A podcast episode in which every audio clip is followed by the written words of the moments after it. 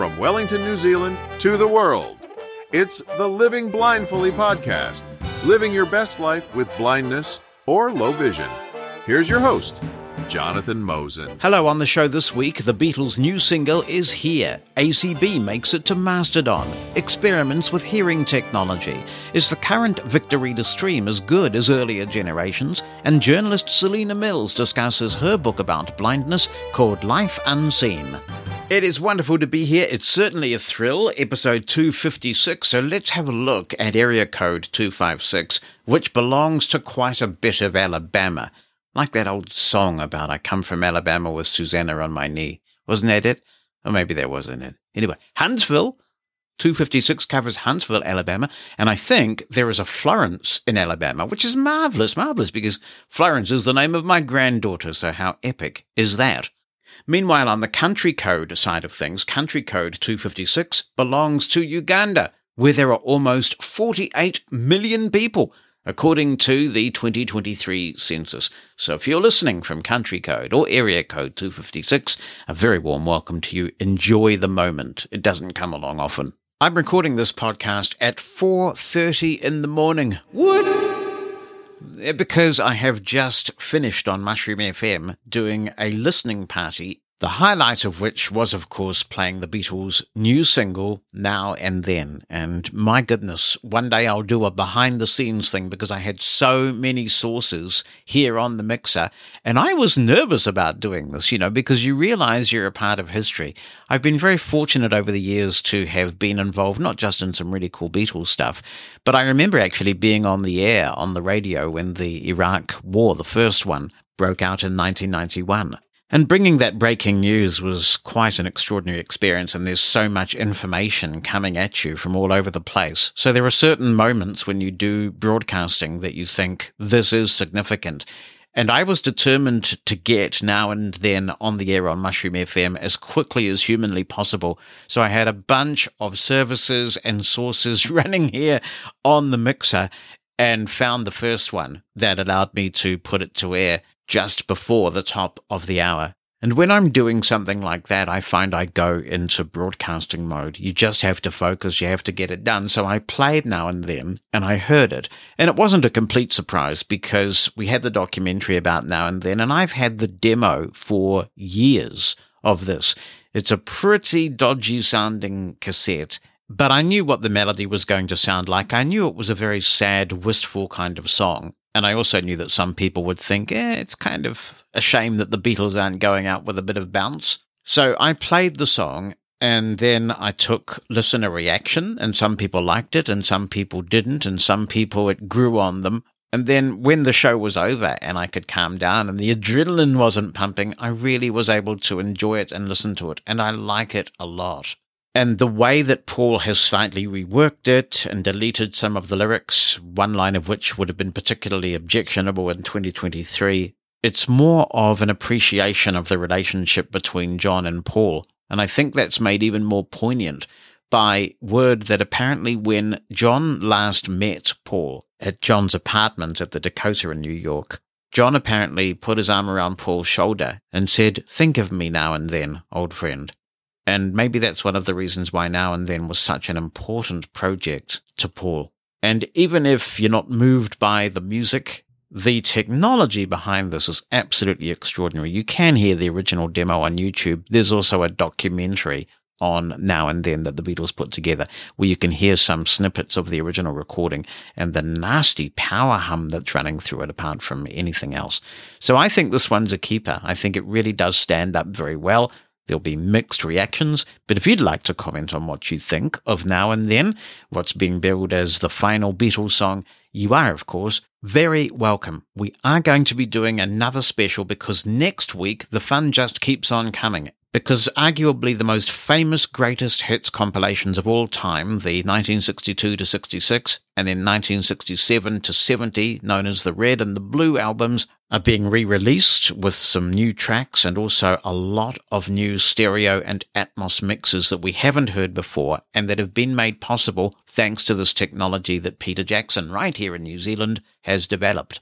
Now, all being well, we should be able to revert to normal conditions, and that means that the albums should drop in New Zealand before they drop anywhere else. So, with any luck, unless there's some sort of major snafu that I'm not aware of, we'll be on the air at 9 a.m. Eastern Time on Thursday, the 9th of November, and we'll be playing you the new mixes. Now, there are a lot of tracks on these two albums, and I won't play you the mixes that we've already heard because they're also including tracks from Revolver, Sergeant Pepper, The White Album, Abbey Road, Let It Be. And when those albums were released and remixed, we played those on Mushroom FM. So I won't be doing those, but I will play you all the new mixes that are coming out, and there are a lot of them. So good to hear this material being refashioned in stereo and Dolby Atmos.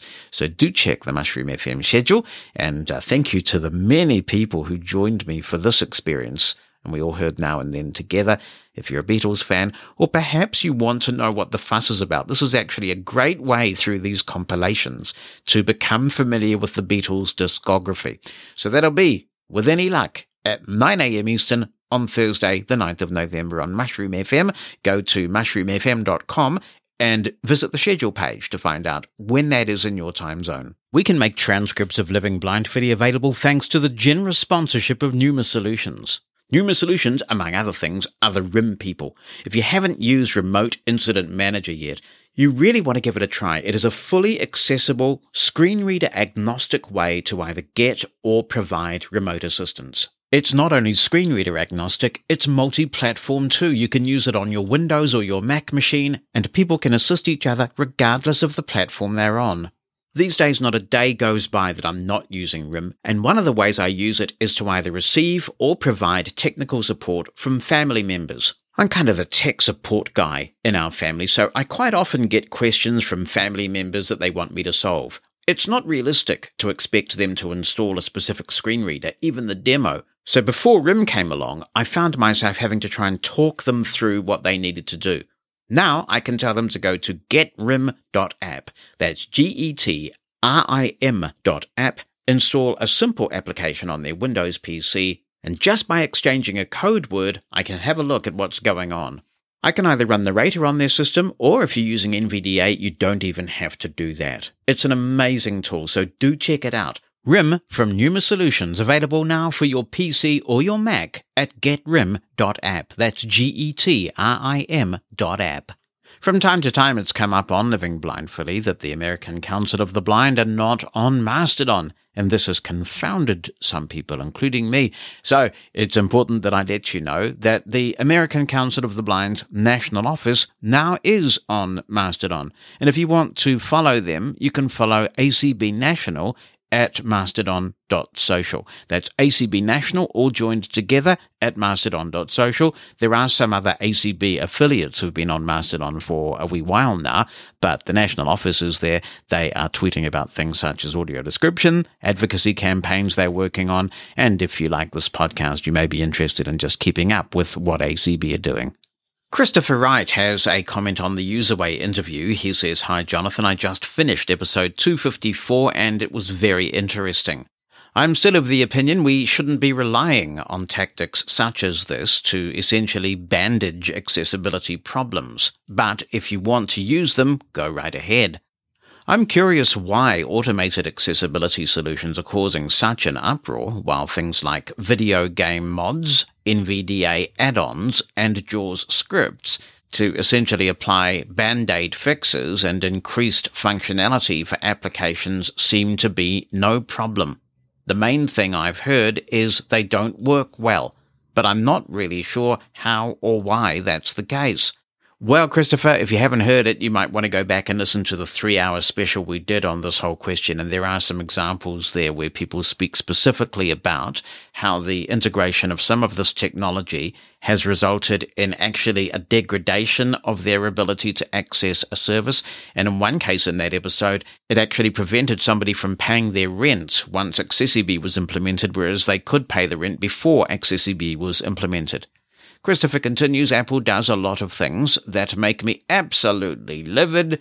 If the iPhone SE ditches the home button and forces everyone to use the ridiculous Face ID and slow, awkward swipe gesture systems, that's the last straw. Google has a fingerprint reader working under the screen on Pixel devices and very intuitive touch buttons for home, back, and recent apps, so there's no excuse for Apple not to do it, aside from the fact they're extremely arrogant and think they know better than their users. The thing Apple does right, and for which they should be commended, is making their developers properly code their software so it works with VoiceOver and other accessibility features. If coded correctly in the first place, there's no need to worry that an update to an essential piece of software you use for work will break the carefully crafted band aids that allow you to do your job. Then what happens? Will you be fired because the script developer wasn't fast enough to push updates to once again bandage the issue? You'll be locked out of your job until that happens. Maybe that's just the excuse an employer is looking for if they don't want to deal with blindness and looking for an ADA loophole. Those claims of lost productivity will in fact be true for once. The same philosophy applies to games like Hearthstone, though, of course, a game isn't nearly as serious. Thanks for telling me about accessiByeBye. I've installed it in Brave and would also love the ability to toggle it with a keystroke. It's disappointing it doesn't appear to be for Firefox or Safari, but hopefully that will come in time. Band aids aren't how we make the world a better place. Rather, education and working with established standards should be the way to go. This is why I don't use NVDA add-ons that enhance application accessibility, play video games that wouldn't be playable without third-party accessibility mods, or enable Apple's AI screen recognition features. These things give people excuses to not take the effort to properly code software. Of course, if your job depends on these, do what you have to, but this really isn't how we should be doing things in the long term. Thanks, Christopher. Well, it's true that JAWS scripts may well work around some accessibility issues. They also add to one's efficiency and productivity. And when you're a very busy person, that really does help. A sighted person can simply glance at the screen and glean information. It could be highlighted in a particular way or stand out for some other reason because perhaps of the size of the print. When you're, for example, working in a call center, if a call comes in, there might be some highlighted information on the screen pertaining to that caller. As a blind person, you don't want to be listening to your speech chattering away or hunting around on the braille display. You need that information to be brought to your attention. JAWS scripts level the playing field, plain and simple. And there would be many people employed today who would not be able to do the job that they are doing either at all with nearly as much efficiency if it were not for JAWS scripts. The lack of a comparable solution on Apple is in fact one of the reasons why I don't think Mac is truly viable in many workplace environments. So, in more cases than not, they're not a band aid, they're simply an efficiency tool. And it doesn't matter whether the app's 100% accessible or not. The reality is that JAWS scripts add to that efficiency considerably. It may be that there are people who are willing to die in a philosophical ditch over this. I, for one, just need to get the work done and put food on the table, and many blind people are in exactly the same predicament. I'll happily take the JAWS scripts, thanks. Aaron Linson wants to share his take on the interview. He says, I was very interested in your discussion with Lionel from Userway. I will state for clarification, I'm an accessibility consultant licensed by the IAAP, which is the International Association of Accessibility Professionals, with my CPACC certification. Off the top of my head, I don't recall what that stands for. While I understand where Lionel was coming from as a representative of Userway, I myself still have some questions about the effectiveness of these edge computing AI systems. Firstly, how can JavaScript be tasked with fixing something that is at the code bare bones level? Secondly, I've done accessibility testing on websites with overlays attached, where throughout testing the overlay would automatically come on, throwing not only my testing out of order, but introducing issues that weren't even present when the overlay was off. Now, that particular instance may have been a competitor to UserWay, but I can't remember at this moment. I came across a document from the W3C about meeting notes when the Edge Computing Working Group was being published. I wanted to take note of who was involved and the actions that were taken by members of both UserWay and AudioEye to block comment and actively deny healthy debate within the working group. I think the real uphill battle for these companies is that they need to gain the trust of users and professionals alike. I will also state that I signed the overlay fact sheet. I'm willing to have my mind changed, but I want proof and evidence. We also have to look at the fact that all overlay companies list their customers. What happens when a user goes off to a non sanctioned site without any overlay on top? The user experience will change from the user's perspective if they've been visiting an overlay's customer site. You want to know why there are so many frivolous lawsuits that deal with accessibility? It's because people don't get properly trained, for one, and AI is being touted as a one stop shop, no human involvement, everything is right solution. AI isn't that one stop solution and will always need human remediation and intervention. I think what really hurts the overlay providers is the harm that some competitors have already done. Mistrust runs deep because of actions that were performed on bad judgment of executive members that should have known better from the get go. Thanks for the email, Aaron. I do think there are some frivolous lawsuits being lodged by fly by night lawyers who are seeing an opportunity to get rich quick with the ADA, and it is not doing any of us any particular favors. They are taking advantage of some vulnerable blind people. They're just picking websites and hoping for a quick settlement, and that is very unfortunate because goodness knows there are sufficient real, genuine issues out there that are inconveniencing people. Hello, Jonathan writes Edward Alonso. I hope you are having a great month of October or whenever you read this. I wanted to write in and tell you, as well as your listeners, that I just got a Mantis Q40 on October the 1st, 2023. I like the display so far for my job as an assistive technology trainer here in Dallas, Texas. I noticed a new firmware update when I got it, so I connected to Wi Fi and downloaded it here at work. Upon listening to your podcast number 82, I saw that one of the things you didn't like about this demo unit that you had at the time before you purchased it was the ability to switch back and forth between connected devices. If you have two computers and an iPhone connected in terminal mode at the time, there was no way to switch between those devices without going back into the terminal mode, selecting the connected device menu, and then finally finding the device and pressing enter on it. I see in the latest version they have fixed this and made the home key, as well as the previous and next thumb keys, the keys for being able to switch back and forth between devices connected via the terminal.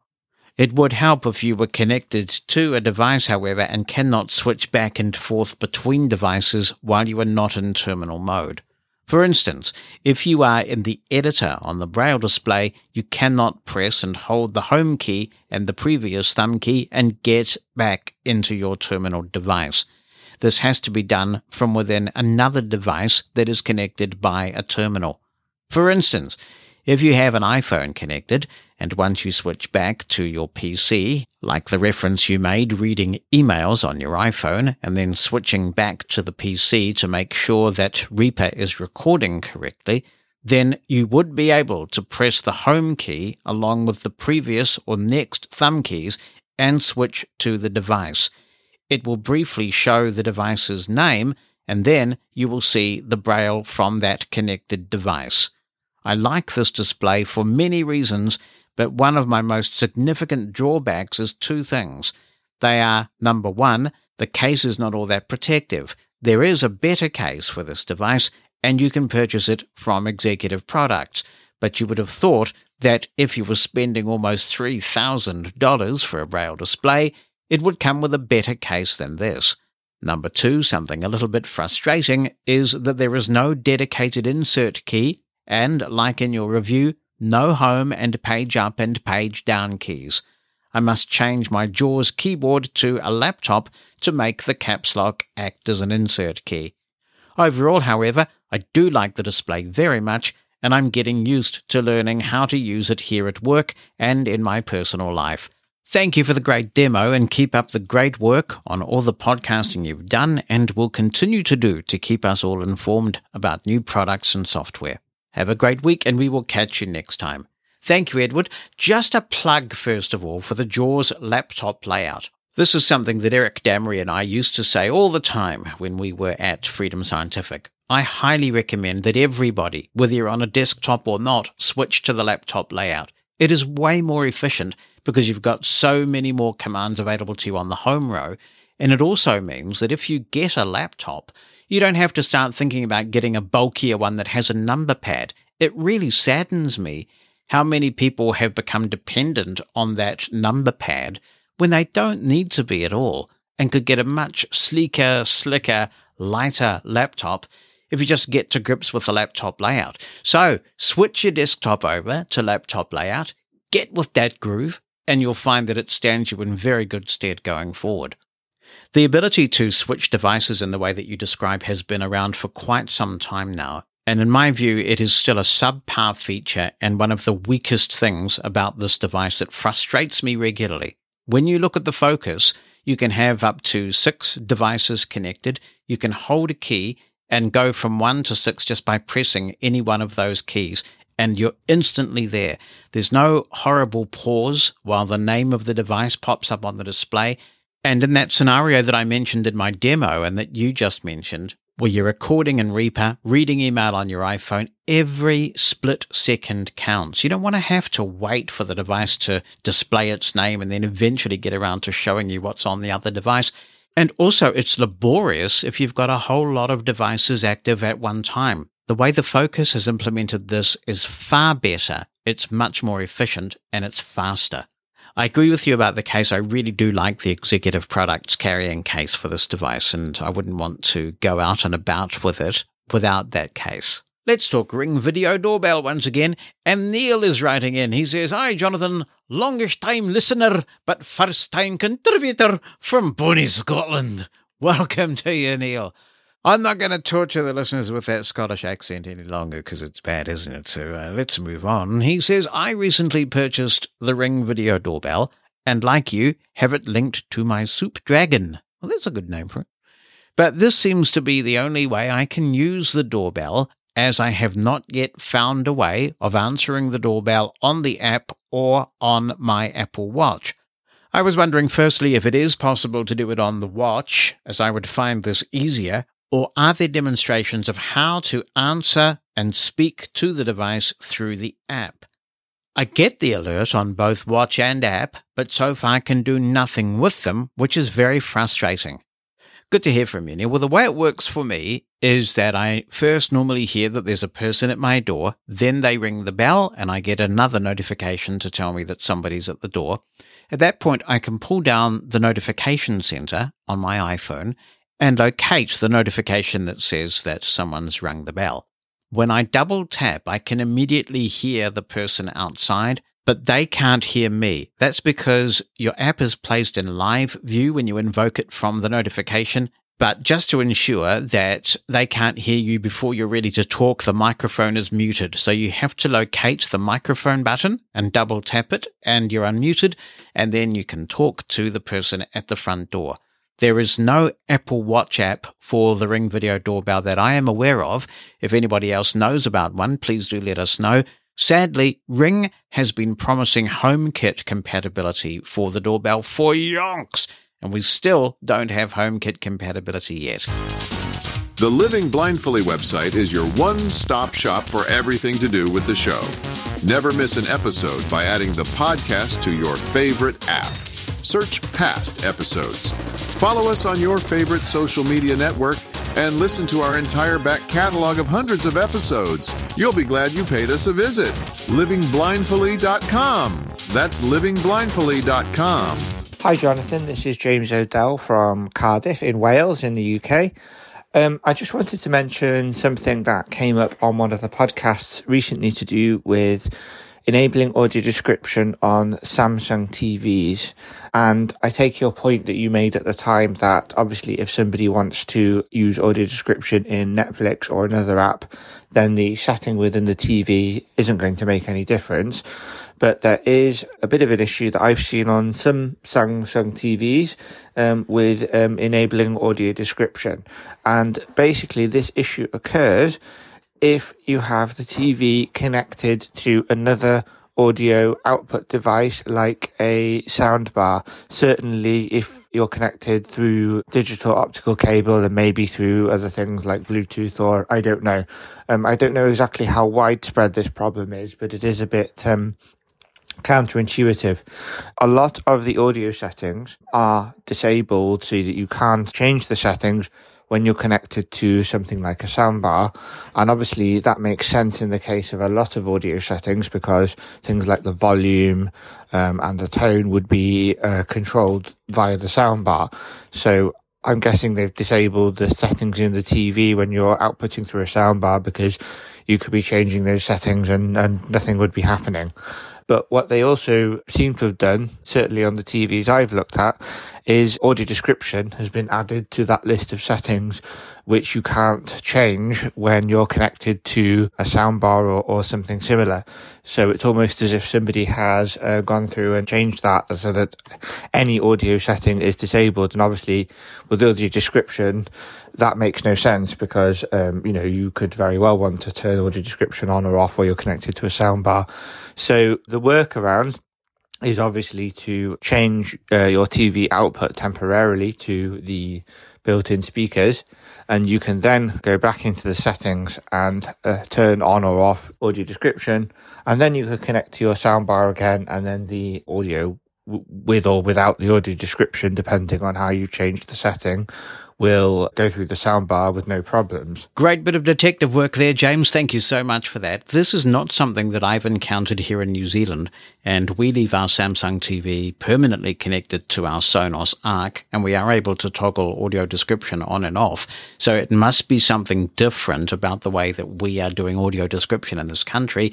And that's the thing about televisions. The technology around the world is different, but that would be a frustrating one. So that's a useful hint for anybody wanting to set up one of these TVs, certainly in the UK and possibly further afield as well. Let's talk about the Victor Reader Stream. Lachlan Thomas is writing in. He says, Hi, Jonathan and listeners of Living Blindfully. I've been a Victor Reader Stream user for years now. I voiced my thoughts on the new Stream 3 early this year after Jonathan interviewed two staff members from Humanware about the unit. I had no immediate intention to upgrade to the Stream 3, as my Stream 2 was working just fine and met all my reading and listening needs. However, in August of this year, the loudspeaker on my Stream 2 suddenly stopped working. I've had this problem before, and it usually requires sending the unit to Humanware for repairs. My Stream 2 is out of warranty now, so I knew that sending it to Humanware would incur a repair bill and I'd have to wait until it was repaired. So I decided to buy the new unit. The unit duly arrived and initially I was very excited, but within hours I was starting to have second thoughts. As I became acquainted with the unit, I discovered the software had many bugs. Over the next few weeks of using the unit, I found so many bugs in the software the bugs ranged from mildly annoying, totally inexcusable, comically laughable, and downright pathetic. From problems opening RTF documents to hidden iTunes files being detected by the unit to the inability to exit the user's guide after locking and unlocking the unit to general sluggishness and to minor instability of the software. There were so many bugs that I considered calling an insect extermination company in, and I thought of spraying the unit with Mortein to kill the bugs. I remember months ago, Jenny Axler sent you an email about the Sense Player, and I think she stressed the importance of customers reporting bugs and operational difficulties to the manufacturer. I have contacted Humanware on many occasions and reported all the bugs I've found to them, both via email message and the bug reporting form on the Humanware website. My unit is currently running firmware version 1.1.0, and I can't believe that Humanware released the firmware in such a deplorable condition.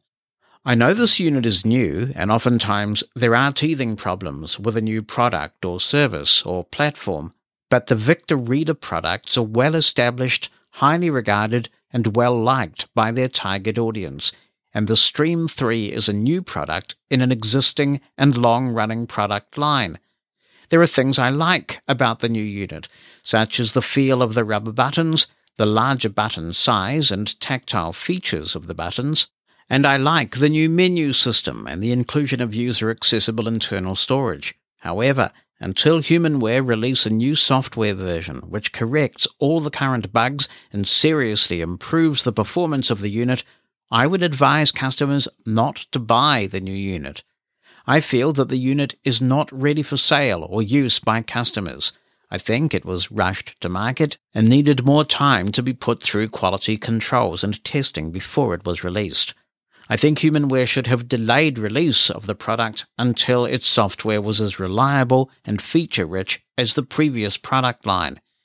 If customers want a dedicated blindness specific audio player, I'd recommend the Victor Trek or the Baikal Talking MP3 player, which you can buy from the Braille Superstore.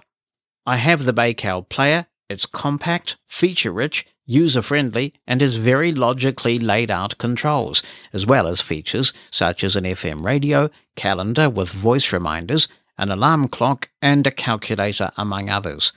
If you want to stream right now and nothing else will do, try to find a Stream 2 on the used market or see if your local Humanware distributor has spare unsold stock.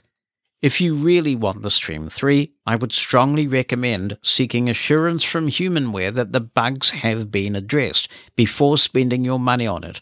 Or you could just use a commercially available mobile device, such as an iPhone or Android device. I generally really like Humanware's products. I've owned a few voice notes and streams over the years, and I've always found Humanware's customer service to be exemplary. So you can imagine how unhappy and upset I was. Now, coincidentally enough, Rich Yamamoto has forwarded me an email from Matthew Paquette, the product manager of the stream, who has said on an email list, I know everyone is waiting on a Stream 3 update, so I wanted to give a quick, well, update on it. Testing is going really well, TuneIn is working out to be really great, and we have squashed quite a few bugs. So, our plan was and still is to release the update by the end of October. I'm currently aiming for an October the 31st release. However, we have found a bug last week that's also present in 1.1 that happens with some SD cards that are 256 gigs or larger. The team is currently in debugging mode and looking into it. At first glance, it appears to be a driver issue, which is bad news as changing a driver can have other unforeseen impacts that we'll have to test out. So there are three scenarios at this point. One, we find a fix rather rapidly and we meet the October 31st release date. That's best case. Two, we find a fix, but it takes a few weeks to fully implement and test, in which case we'll push back the release by a few weeks. I would say November the 21st would be my very latest for this scenario. Three, we find a fix, but estimate that the fix will take more than two to three weeks to implement. In this case, we'll release 1.2 on October the 31st with the bug still present and fix the issue in 1.3. I'm hoping for one or two, and we are working very hard towards that. Also, to set expectations, there will still be a few bugs with this release. I'm expecting 1.3 will be the more definitive version, not to say it will be the last, as I have already stuff planned for 1.4, but 1.3 should be the last significant bug fix update. Switching gear, I've seen some people mention that they would like to see more frequent updates. And you know what? I 100% share the sentiment. I also wish, as a PM, that's product manager, not prime minister, I don't think Matthew's prime minister yet, uh, that I could have more updates on my products. If it were up to me, we would have five or six updates a year. But the reality is that we're a small team at Humanware, and the team that works on the stream also works on other products, such as the Braille readers. And while some features can be co developed and ported on both the stream and the Braille reader, that's the exception, not the rule. I like to say Google and Apple have more janitors than we have employees. We're a small, niche market, and we do the best we can with the resources we have. But rest assured that the team is dedicated, passionate, and we want to make sure to deliver you the best we can. I understand we haven't always hit the mark in the past, but it's not for lack of trying. On a final note, we are getting good cooperation from Audible on issues we're encountering, so that's very positive. And I have a meeting with another third party tomorrow. I won't say who yet, but I think it's something that a lot of you would love. More info to come, writes Matthew. So, what do you think if you own a Victor Reader Stream 3? Are you happy with it? Is it super buggy? Do you think it was released too early? 86460 Mosen is my number if you want to call in in the United States and leave a message there, or you can record an audio message or write an email and send it into opinion at livingblindfully.com. Hello, Jonathan and Living Blindfully people. Uh, this is Jane Corona from Silver Spring, Maryland, in the United States. Uh, I see that on episode 252, we're still talking about songs that give us the creeps, and I wasn't going to say anything about that because there is one that truly gives me the heebie jeebies. And I was going to play it when I was going to record this message now, but I played the first couple of notes of it and my heart went pitter patter so much that I had to turn it off.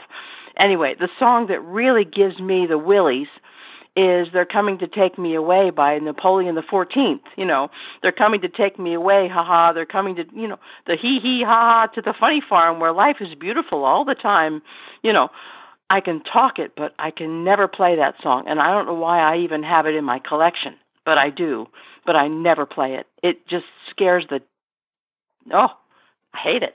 Anyway, so that is my contribution to songs that that are very uncomfortable to play. I hate that song. See, what you're trying to say, Jane, is that it scares the soup out of you or something. Yeah. That is a great song, though. It's got a twist in the tail, of course. If you haven't heard that song, you really should hear it. They're coming to take me away because you think it's about someone and it's not about a someone at all, really. You know, what, what else does it say? With trees and flowers and chirping birds and basket weavers who sit and smile and twiddle their thumbs and toes and they're coming to take me away. Yeah, I quite like it myself. Hey, Jonathan, it's Jim from sunny Florida. Well, believe it or not, it was actually three degrees cooler here than New York City yesterday morning. So I don't know, climate change, right? Anyway, I wanted to go through a few quick things real fast with you. First off, I wanted to tell you that uh, I'm up to iPhone 17.3, and when I try to do things, I get uh, sometimes I hear the Siri female voice as well as Alex, the one I've chosen. So I don't know why that happens sometimes when I'm reading the screen. Maybe you could explain that, or someone knows. Also, I know you're familiar with things like Duolingo and a few other things that are out there. Didn't know if you knew any other language learning apps that were blind friendly because I noticed Duolingo has a part where you've got to type stuff in and limited time and you know obviously spelling if you're learning a new language. So it took several years of Spanish, but I'm kind of thinking about maybe learning a little bit of something else. So if anyone knows of any good either free or paid iPhone apps out there that you know could be used, that'd be great. Still a monthly subscriber. Uh, keep up great work.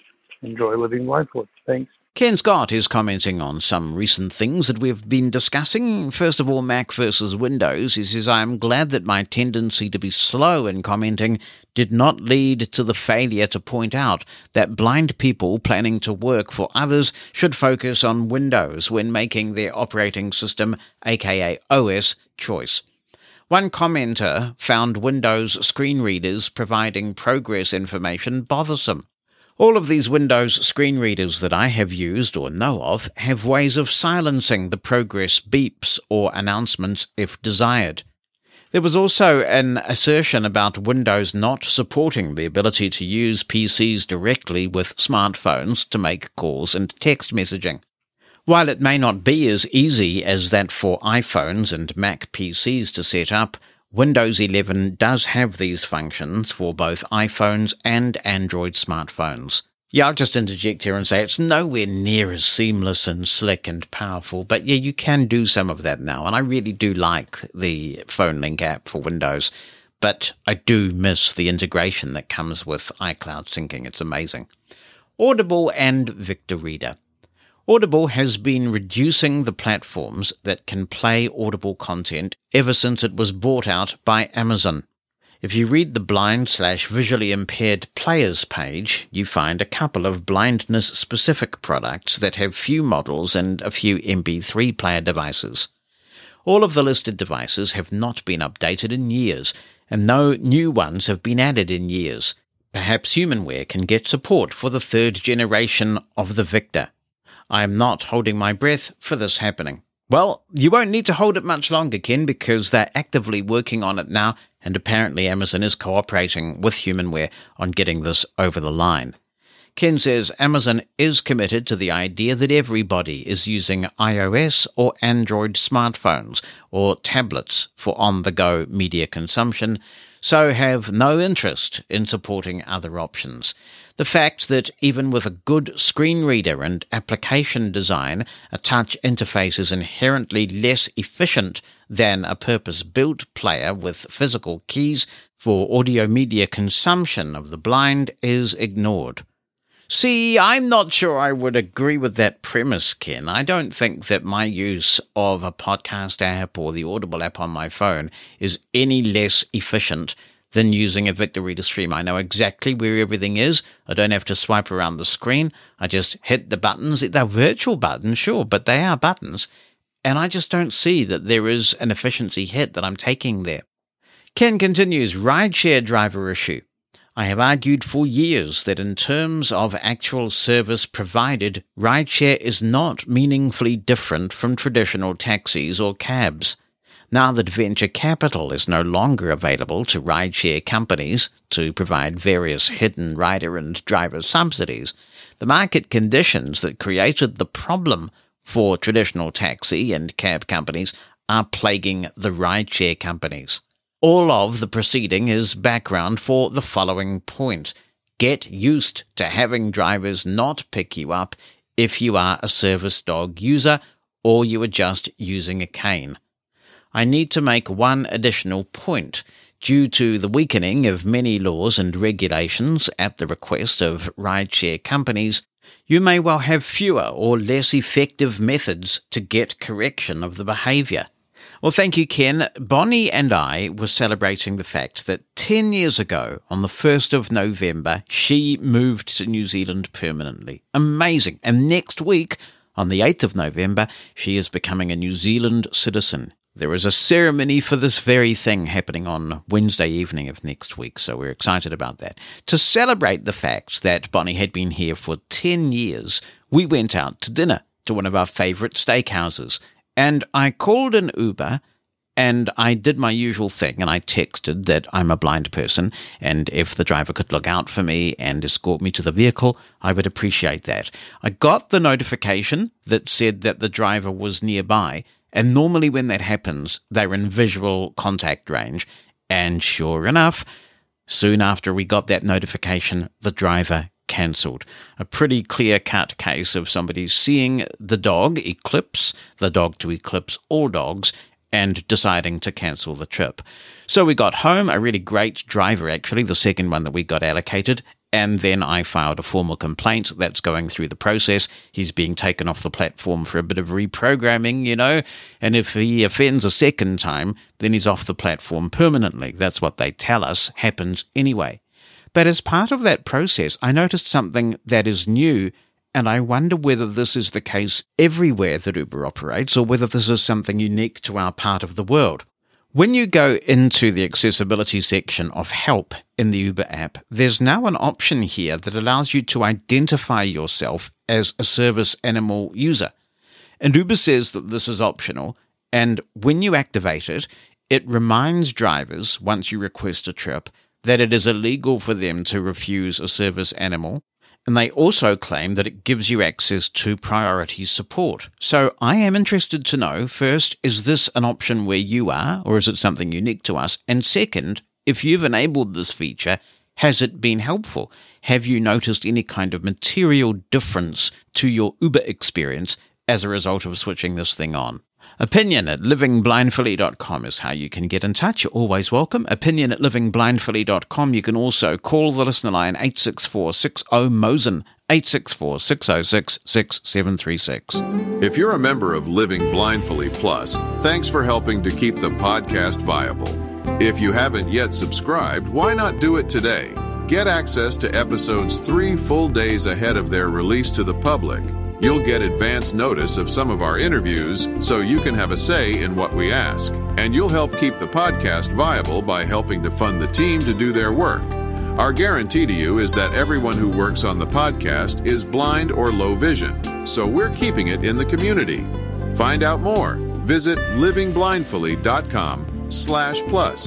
That's livingblindfully.com slash P-L-U-S. Pay what you can. It all helps. Thanks for your support of Living Blindfully Plus. Hello, Jonathan, says Mel, who's writing in to say, I am new to listening to your podcast and am finding it not only enjoyable to listen to, but also incredibly informative in a user friendly way. I greatly appreciate the variety of topics and input from listeners. So glad that you're with us, Mel. Welcome aboard. She says, I am writing because my community has begun offering movies in the park several times throughout the summer months. As these are outdoor events, the city does not use the same technology as a movie theatre, which means that audio description is not currently available. I have not had much success in trying to use a few apps that I typically use at home, in that the movies being shown are not available on the apps. Are there free apps that you or others would recommend? Thanks so much for the guidance. This is a good question, Mel. I'm not aware of too many apps that are out there that offer a huge library of movies.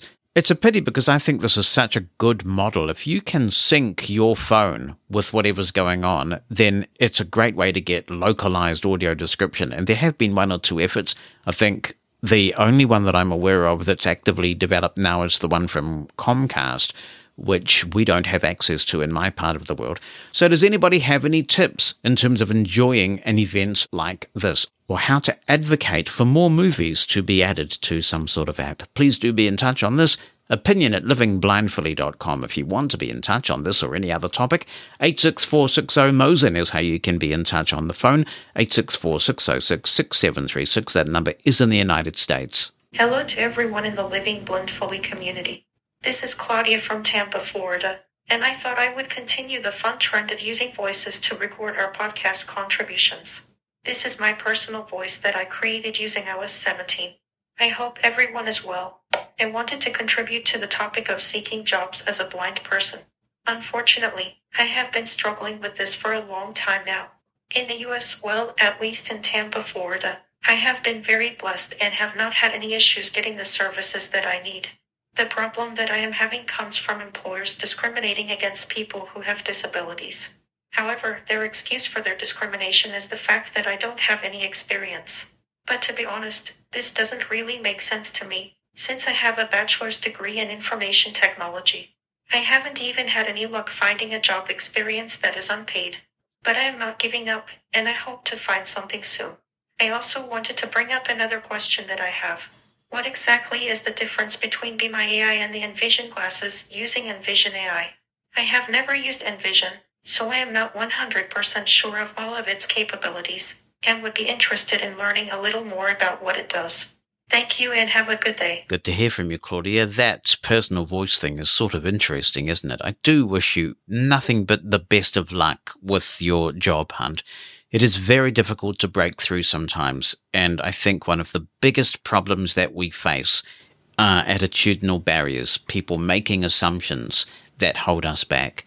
It can be demoralizing and it's difficult sometimes not to give up. But as I always tell people, the one job you are certain not to get is the one that you don't apply for. So best of luck.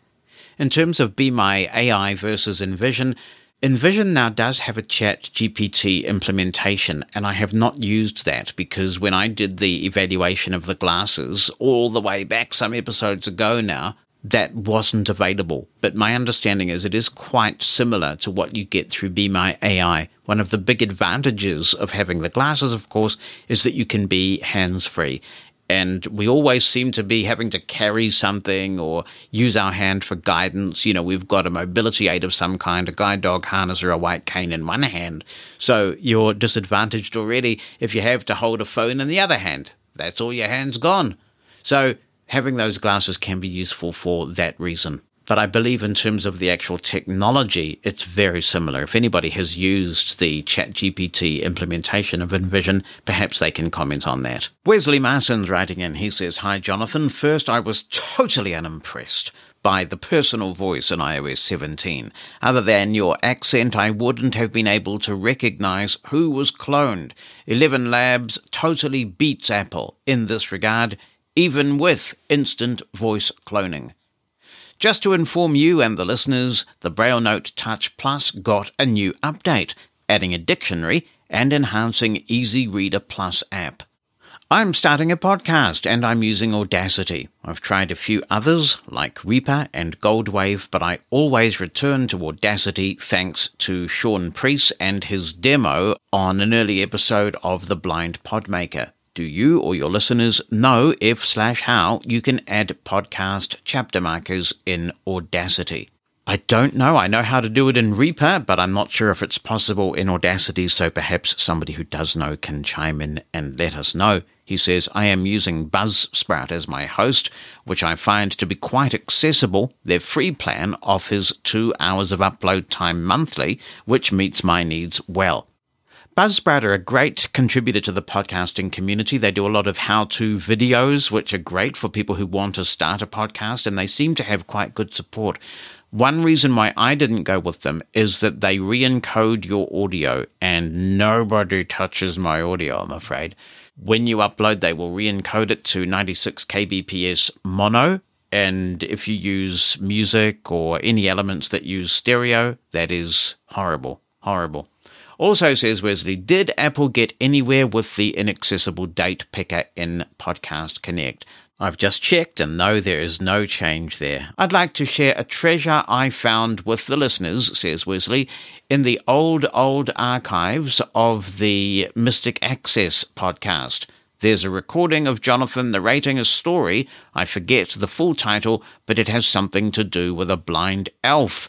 Very cute and enjoyable. That's a story that I wrote back in, was it 2014 or 20, yeah, 2014, I think, called Louis the Blind Christmas Elf. And we have played it on this podcast as well, and it's available on the Mosen.org website.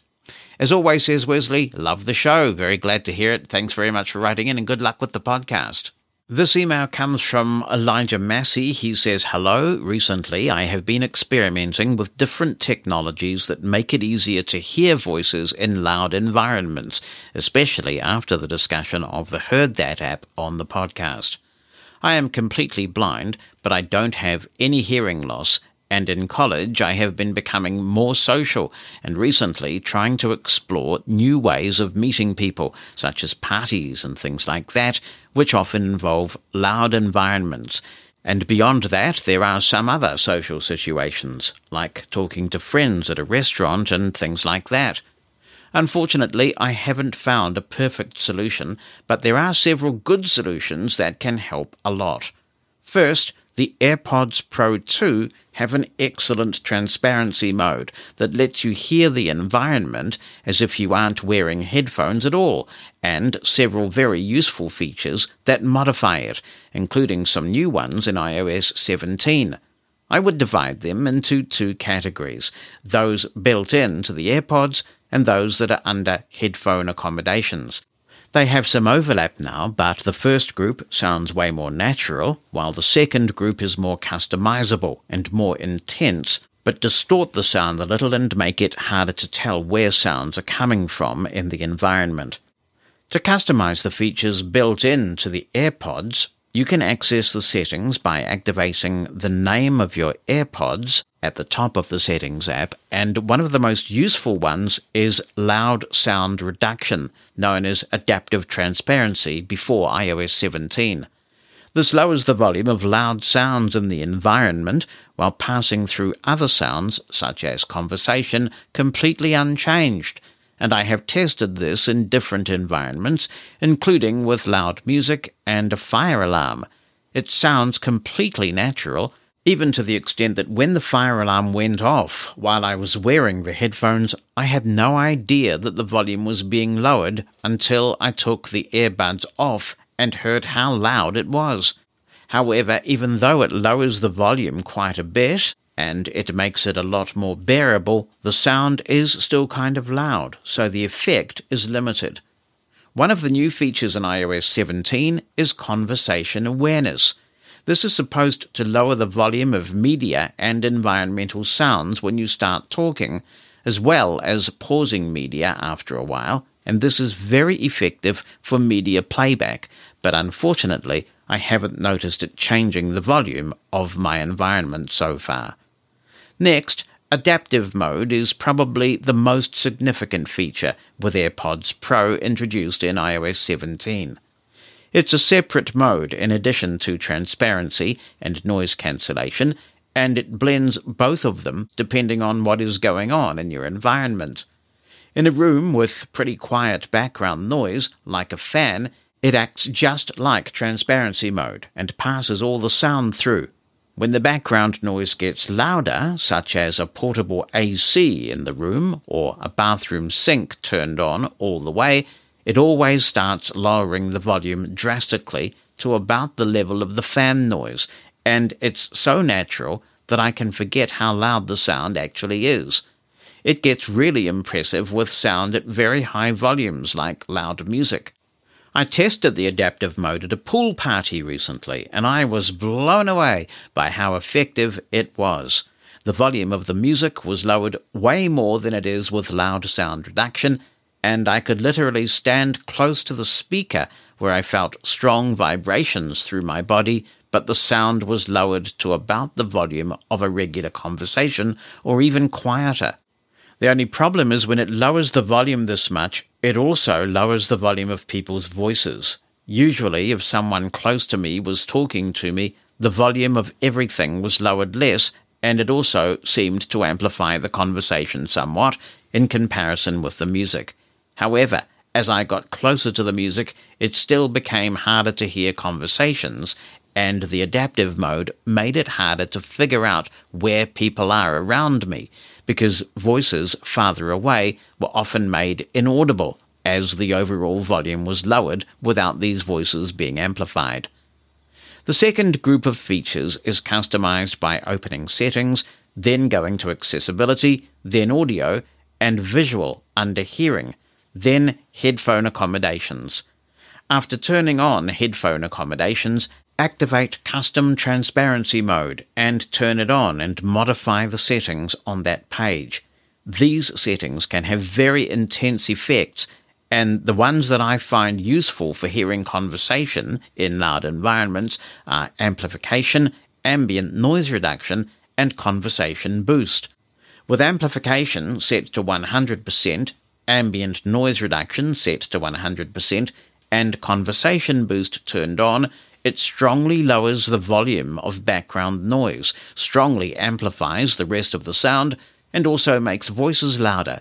It does make things sound less natural and doesn't adjust to your environment like the adaptive mode does. But the benefit is you can get significantly more voice amplification with good background noise reduction.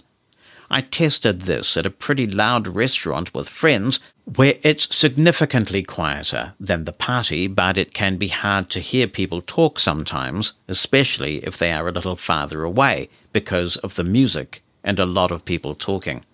I definitely noticed that it made it easier to hear people's voices, including voices farther away, even though it wasn't as much as I would wish. It even made voiceover on my Apple Watch noticeably louder in comparison to other sounds when I had my arm extended away from me. A few downsides of this. It doesn't work with the adaptive mode, which might be an excellent combination to use, and these settings are not available on the Apple Watch, which prevented me from testing this at the pool party since I didn't bring my iPhone. One advantage of this over the adaptive mode is that it's better with voices that are farther away. I also tested the Samsung Galaxy Buds 2 Pro, which have a pretty good transparency mode and some settings similar to the AirPods, but not as many. In the Galaxy wearable app, which should be available on all Android devices, these are found under earbud settings. The first one is under accessibility and is called Amplify Ambient Sound. With this turned on, all sound is amplified, but voices seem to be amplified to a higher degree, and it is easier to hear them in louder environments. I think this is less effective than the AirPods Pro headphone accommodations, but still very useful. The second one is under Labs, then Hearing Enhancements, and is called Extra High Ambient Volume. This amplifies the sounds in your environment way more than the first setting and when I tested this, I did not find it at all useful for making conversations easier to hear, since the loud environmental sound was made way louder and the voices were not separated in the sound in any way. But maybe this could be useful in trying to hear quieter sounds in very quiet environments, or for people with some hearing loss. I also tested the Heard That app and I found it very impressive but less good for some situations. I tested it mostly with noise removal at 100%, and in a quieter restaurant, it did very well at amplifying the voices from people at my table and removing the background noise, except for a few artifacts every once in a while. There was also a TV on in the background, and sometimes it would amplify the voices from that, but sometimes it would not, which makes sense considering it's trying to amplify voices, but the other background noise was almost gone. However, I had more problems when I took it to the louder restaurant. It did pretty well with amplifying voices close to the phone and cutting out the background noise, although there were more artifacts this time, but with people a few feet further away, it often missed their voices, especially if they weren't talking loudly. So, for someone or a few people talking around a table and talking towards you and loud enough, it seems to work extremely well. But with other situations, it's less useful. The All Voices mode seemed pretty much the same in these respects to the directional mode, although I did notice some difference with people close to me. I also tested this at home in a room with a fan on talking to my smart speakers, and it totally cut out the fan as well as the sound effects from the smart speakers, but made the voices significantly louder even with a smart speaker on the other side of the room. I was using an iPhone SE 2020, and there was a little latency, but not to the point where it was annoying. After doing these experiments, it seems like there are some pretty good solutions, but the best solution will depend on the situation. Hopefully, AI technologies will create even better solutions in the future, and I have another idea that hopefully will be possible in the soon. That's a cool expression. When Be My AI or another AI model that can interpret images becomes capable of interpreting video, and when this AI gets incorporated into smart glasses, it should be possible to make it read lips and give me a transcript of what people are saying in real time, and also describe the people around me and around the whole area. This would definitely help at social events like parties, where beyond being able to hear people talking to me with loud music, a big problem I have is being able to find people to talk to and get their attention to start conversations without nearly as much of the auditory information I can rely on in quieter environments. Thanks, Elijah. That's a great email. I am very intrigued by some of the cool stuff that Apple is doing in this space. And there have been rumors that one day Apple is going to enter the hearing aid market for real That will be very disruptive. And I look forward to that because as somebody who wears behind the ear hearing aids, what they're doing with AirPods just don't work for me. But if they got into the hearing aid business for real, it could be great. Thanks to Aira for sponsoring Living Blindfully. Aira may be available on more devices than you realize. Trained agents are available on the devices that you use every day. For example, you can use the Explorer app on your Android or Apple smartphone. The app's always supported the rear camera, of course, but the latest version of the apps also support the front facing camera, and that means you can even get help to take your next great selfie for uploading to social media. And regular Living Blindfully listeners will be very familiar with the Envision smart glasses. If you own a pair of those, you can use Aira hands free to assist with a variety of tasks, including guiding you through unfamiliar locations. If you're doing a bit of travel again, it's a great alternative to waiting for meet and assist at an airport. Aira's also on the BlindShell Classic, so you've got access to your phone at the touch of a physical button. And it's on your PC and Mac as well, which makes it always within reach when you come across an inaccessible website or you just want to speed up the process when you're on a busy website and time is of the essence. Aira's there on your device on your terms. To learn more, you can visit Aira at their website at aira.io. That's A-I-R-A dot I-O. We've had a number of blindness related memoirs and philosophies of blindness in recent times, and the one that started all this in recent memory is, of course, Leona Godin's book, There Plant Eyes, and we had a great chat with Leona some time back. More recently, Andrew Leland spoken with us. Now we're talking with Selena Mills with a book called Life Unseen. Selena offers a UK perspective to this discussion, and of course, her own unique experiences of going blind as well. And Selena is a journalist, which means that this is a cracking read, as they say in the UK. Welcome, Selena. it's really great to talk with you. Well, thank you for having me. So, I've done several interviews over the last few years with blind authors doing these superb books that seek to tell the truth about blindness and that seek to try and stop perpetuating the myths that sighted people like to convey. Why do you think that publishers are amplifying their voices now? I think disability in general has got more attention um, in the last 10 years, particularly since the Paralympics. Suddenly everyone uh, realizes that, you know, just because you've got a disability doesn't mean you don't have a heart, brain, and soul. I think blindness is in particular becoming into like the last five years. I think there's more access to information digitally, so you can read it easier. So I, I couldn't have done half the research I have done um, probably about 10 years ago. And also, I think there's just a, a much more open look at the world and people having their own voices now, which I think was, I think blindness was put in a little corner of academia, sort of little little boutique section, um, and I think it's coming out of the closet, which is great. Yeah, I guess it's a good way of looking at it. The question is, though, does it change minds? I mean, do you think that your book will be able to cause people to think differently about blindness and therefore change some of those myths that hold us back? Well, I don't believe that there's going to be an overnight shift. I think it won't be again, it's sort of quite polarized thinking. Either you think like this or you think like this.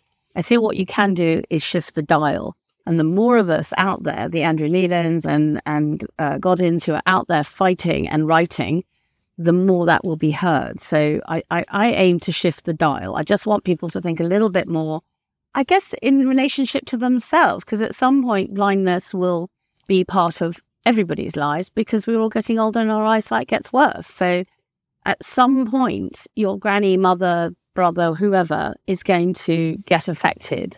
And at some point, whether it's accident, illness, war, from birth, you will know somebody. And I think if we can change the dial just a little bit incrementally, a bit more, a bit more, I think we're, we're on to a winner. Do you think that there is such a thing as a blind culture? Is there a blind community? In the world or in general? Yeah, in general. I mean, for example, I have been uh, convinced that a blind culture does exist. And I've always believed, as someone who's been blind since birth, that a blind community exists. That's why we have this podcast, for example, where it's a safe place where we can talk about our issues and kick some pretty interesting philosophy around. But there are some people who just don't believe that, that, that there is no blind culture or blind community as such. Well, I think every group that feels isolated has a community and, and people can join it or not. Um, I wouldn't want to presume on anybody. Also, there are different experiences of blindness. Everyone has an individual experience to their blindness. Some people are going blind, some people are born at birth, some people get retinitis pigmentosa, pigmentosa. So I guess it depends which community you're talking about. So I think there are there are definitely there's a need, a human need to not be alone in one's experience. And I would certainly go and look for it if you know I do look for it. I love it. I love being part of a group of people who understand what I'm talking about without having to explain it. But I would say that applies to most things like I love classical music. you know, I sort of like go sing in a choir. So I guess I would say there's a blind culture as there are other cultures, which is community. I would say communities, actually. There are communities. And in terms of those experiences, tell me a bit about your own experience and the discovery that your sight was in fact deteriorating. Well, I've been blind in my right eye since birth. So I hmm. knew, in a sense, that it wasn't all black and white and darkness and everything. It was just blind. And then my other eye had problems with it at birth, which they tried to fix and they didn't. And then it got really stable. And uh, sort of my teens and 20s, I was okay. And then I came back from Rome, where I was a correspondent for Reuters. And I just was a bit more blurry and a little bit more foggy. And I thought, hmm, is this me being tired or is this, you know, does this need looking after? So I went to see the specialist and he said, Oh, you've got a growth at the back of your eye. And it's right at the back of your eye. And you know, if anyone went in there, they'd hit your optic nerve. So it's not just an easy, you know, when you get in a taxi, they go, can't they laser it? and you're like, no, they can't laser it. So I have a growth that is growing and it's sort of like a cataract, but it's got a little bit more fibrous and it's got tendrils. And the, the view is at the moment not to touch it. And to be honest with you, there was a point where I would have been going around the world going, please find a cure, find a cure. And now I'm actually much more at peace with it in my 40s and 50s. I'm like, oh, okay. I'm okay. This is, I still have a good life. I've got about 10% now and it's foggy. What I tell sighted friends is put your right hand over your right eye, put your left hand in front of your left eye, put it into a fist, and imagine all the sight around that fist is kind of like Vaseline and smeary and a little bit, a bit blurry and grey and you've probably got about a sense of how I see. But I've had to transition into using a cane, touch typing, very bad learning of Braille, but learning and getting there, and, and tech. So I've had to I've had to kind of cross the threshold a bit and and come to terms with the fact that I am losing my sight, and eventually, even if I have an operation, they don't know how much sight I can gain because they don't know how much my brain will actually understand that my I have sight sometimes your brain doesn't get it. Well, that's the perennial question for many people, is it? If you were offered sight, would you take it back? For some of us who've been blind since birth, it would be, in fact, having sight for the first time. And my argument has always been, well, you'll get a lot of visual data that your brain really doesn't know how to interpret. What, what does this data mean? You'd almost need to go through a sighted rehabilitation process. Well, yes. Have you read Oliver Sacks? I mean, he wrote about Virgil, a man in Illinois who who's all his life been blind. He lost sight quite early on, like two or three. lives lives a very good life, has a job, has a home, gets married. And the girl comes home to him and says, Darling, I, I found a doctor who said he really thinks you were misdiagnosed and he can help you. So he goes to see the doctor, and the doctor does an operation and he can see more, but he absolutely collapses. He cannot cope with the overwhelming, you know, he's known the world through touch um, and, and feeling, and suddenly he's getting all this visual data and his brain can't cope. And I won't tell you the end of the story because it's very sad. But it is very sad, yes.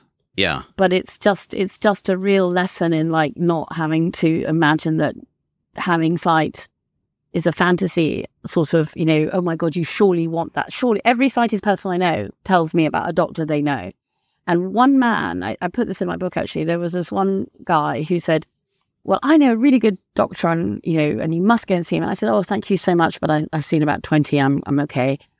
And he rang me up the next day and he said, well, you must want to go blind then because you will not go and see my doctor. And I was like, no, I'm just happy with my life as it is. And I, I know the extent of what my life is and what I can cope with. And he could not understand that I just was okay with my life not seeing. I, I'm at peace with my life and I don't want to impose it on anyone else, but I certainly don't want to have other people's view imposed on me. And funnily enough, my husband wooed me with, um, you know, not with flowers or chocolates, but with um, something called the Molyneux question, which is an 18th century philosophical dilemma. Um, so Dr. Molyneux, William Molyneux, wrote to John Locke, the philosopher, and he said, if a man born blind suddenly woke up from an operation or from magic and could see again, would he know the difference between a globe and a cube? So he, they were thinking about this in the sixth, yeah, 18th, 17th, and 18th century. And John Locke took five years to write back to him. It was a, quite a slow correspondence. Um, and he wrote back and he said, My answer is no, because he's not had the experience of the world through sight. So, I mean, I think it's a dilemma that humans have wrestled with that they, um, that is the world a better place simply because you have sight? Oculence. It's, I think it's called oculocentricity. Yes. And actually, At First Sight was made into a movie. And what really struck me about that movie was that it was the girlfriend that didn't seem to be comfortable with him being blind. Yeah you know, yeah, exactly. and, and, he did it for her more or less. You know, he, he wanted to be acceptable to her. And that was very sad that he was not accepted for who he was. Exactly. And it's, it's very frustrating. I get that. I'm very lucky that I married someone who just doesn't impose any of his own madness on me um, in that way. And in fact, when I said to him, would you, you, would you, if I was offered an operation and they said they could cure me, what would you do? And he said, it's in your hand. It's your life. So thank God I, I have a really sane human being at my side. But I find it very frustrating. At least once a week, possibly twice, I get the can't you have it lasered? I know a doctor, my auntie had a thing. And then no one says, Oh, how's it going? You know, what do you think of technology? Is it any, you know, I don't know. You can have mm. another conversation. I don't have to be fixed. What is it about you that has meant that you feel this way, though? Because there are people who have gone through what you have or similar, and they spend the rest of their lives searching for a cure and believing that their life really isn't worth living given their level of science. Mm. I think it's to do with my upbringing. I mean, I had a very feisty Scottish mother um, you know, as I was losing my sight in my teeth, like when I was younger, my parents were like, right, get in the car. And I'm like, what? I can't see. And they were like, no, you're going to learn to drive, you're going to learn to ski, you're going to learn to play tennis, even if you can't see anything, we don't care. I think that actually, bizarrely, even though I found it has limits, I mean, obviously, I should not be on a motorway uh, or in a car anywhere, but I think they had this sort of um, belief that I was entitled to be in the world, however good or bad my sight was. And maybe that's, again, it's back to what you just said. It's how others treat you that makes it so miserable. It's not so much that you lost your sight. And I think my parents made me quite strong in how I engaged with the world. I'm an adventurer. I mean, I was, I just, I'm in love going out and seeing the world and whether I can see it or not. As seems to be all too common, there seemed to be a bit of a disconnect between your eye care professional and being assured that a full life with blindness was possible. How can we fix that? Because I think one of the big problems we face is initially that diagnosis, I'm sorry, there's no hope for you. It's pretty devastating. And while there yeah. are some exceptions, it seems that the follow on, the referral yeah. To those services that can help a blind person lead a good life often doesn't happen and people fall through the cracks and into misery.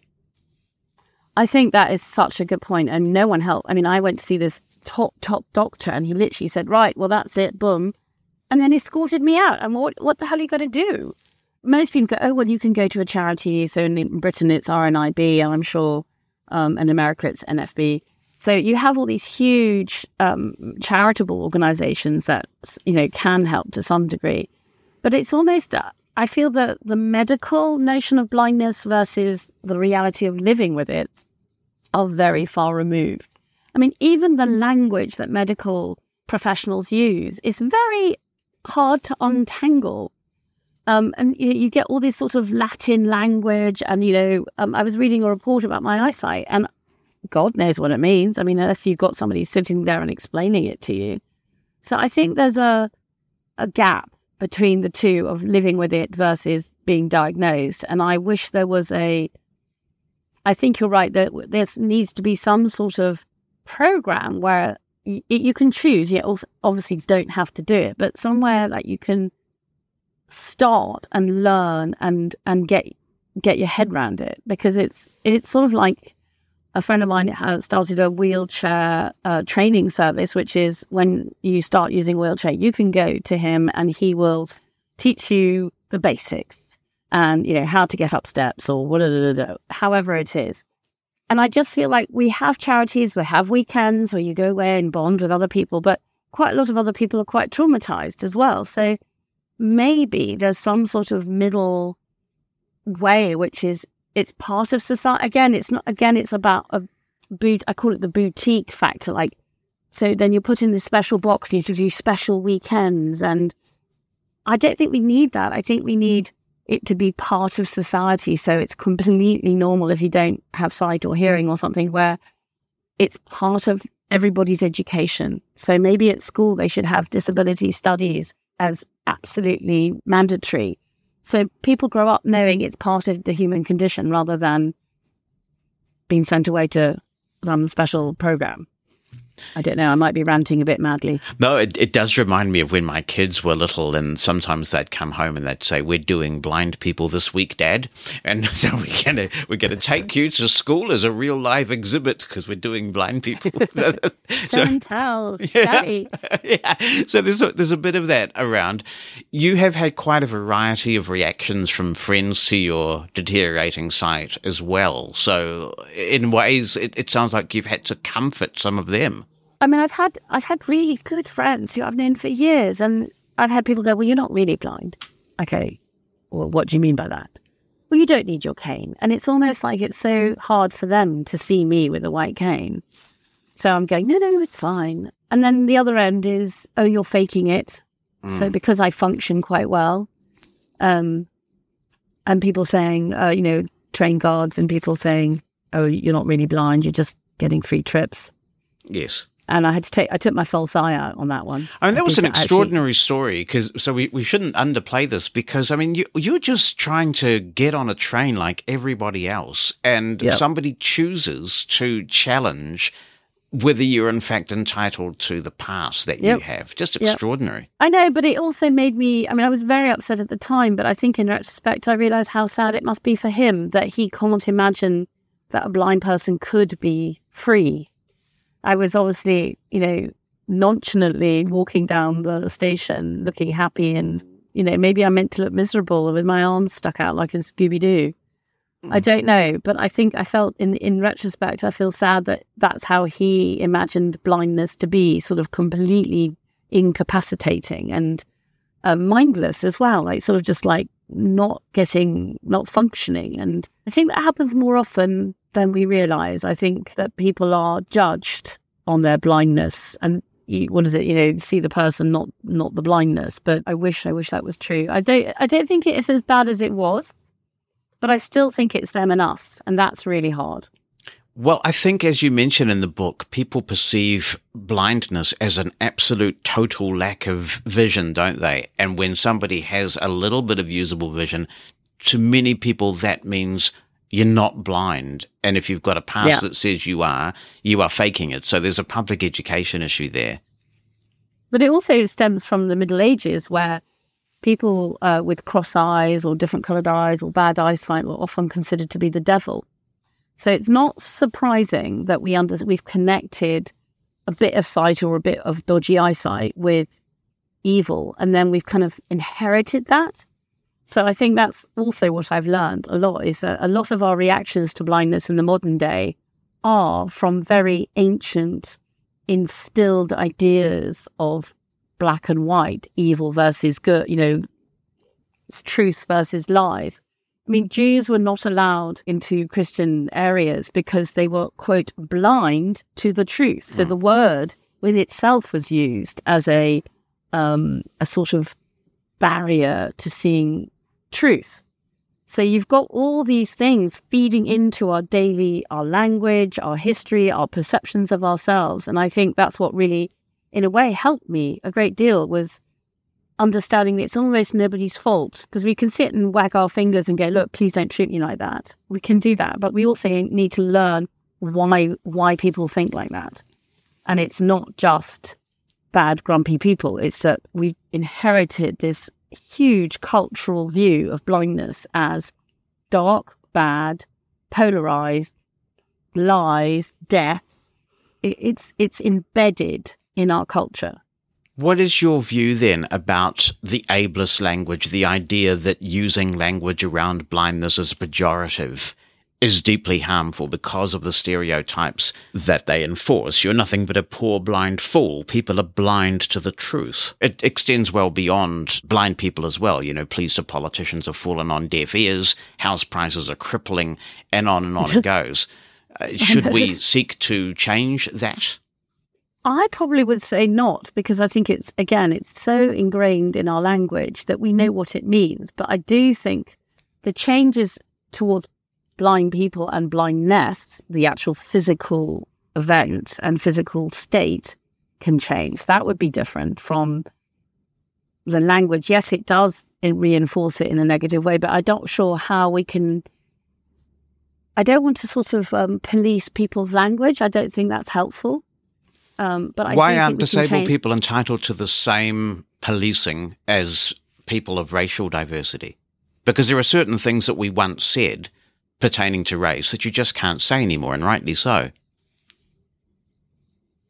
Yeah, I guess I th- I I think that's a very a very deep and complicated conversation to have, possibly one that we can't have um, in a in a short conversation. But um, I think it's definitely about the blind community saying what they want or what we want. It's nothing about us without us, isn't it? Mm. And if that's what the blind community in general, the majority wants, then then that should be right. That would be a good thing to do. But I don't know if we can impose it.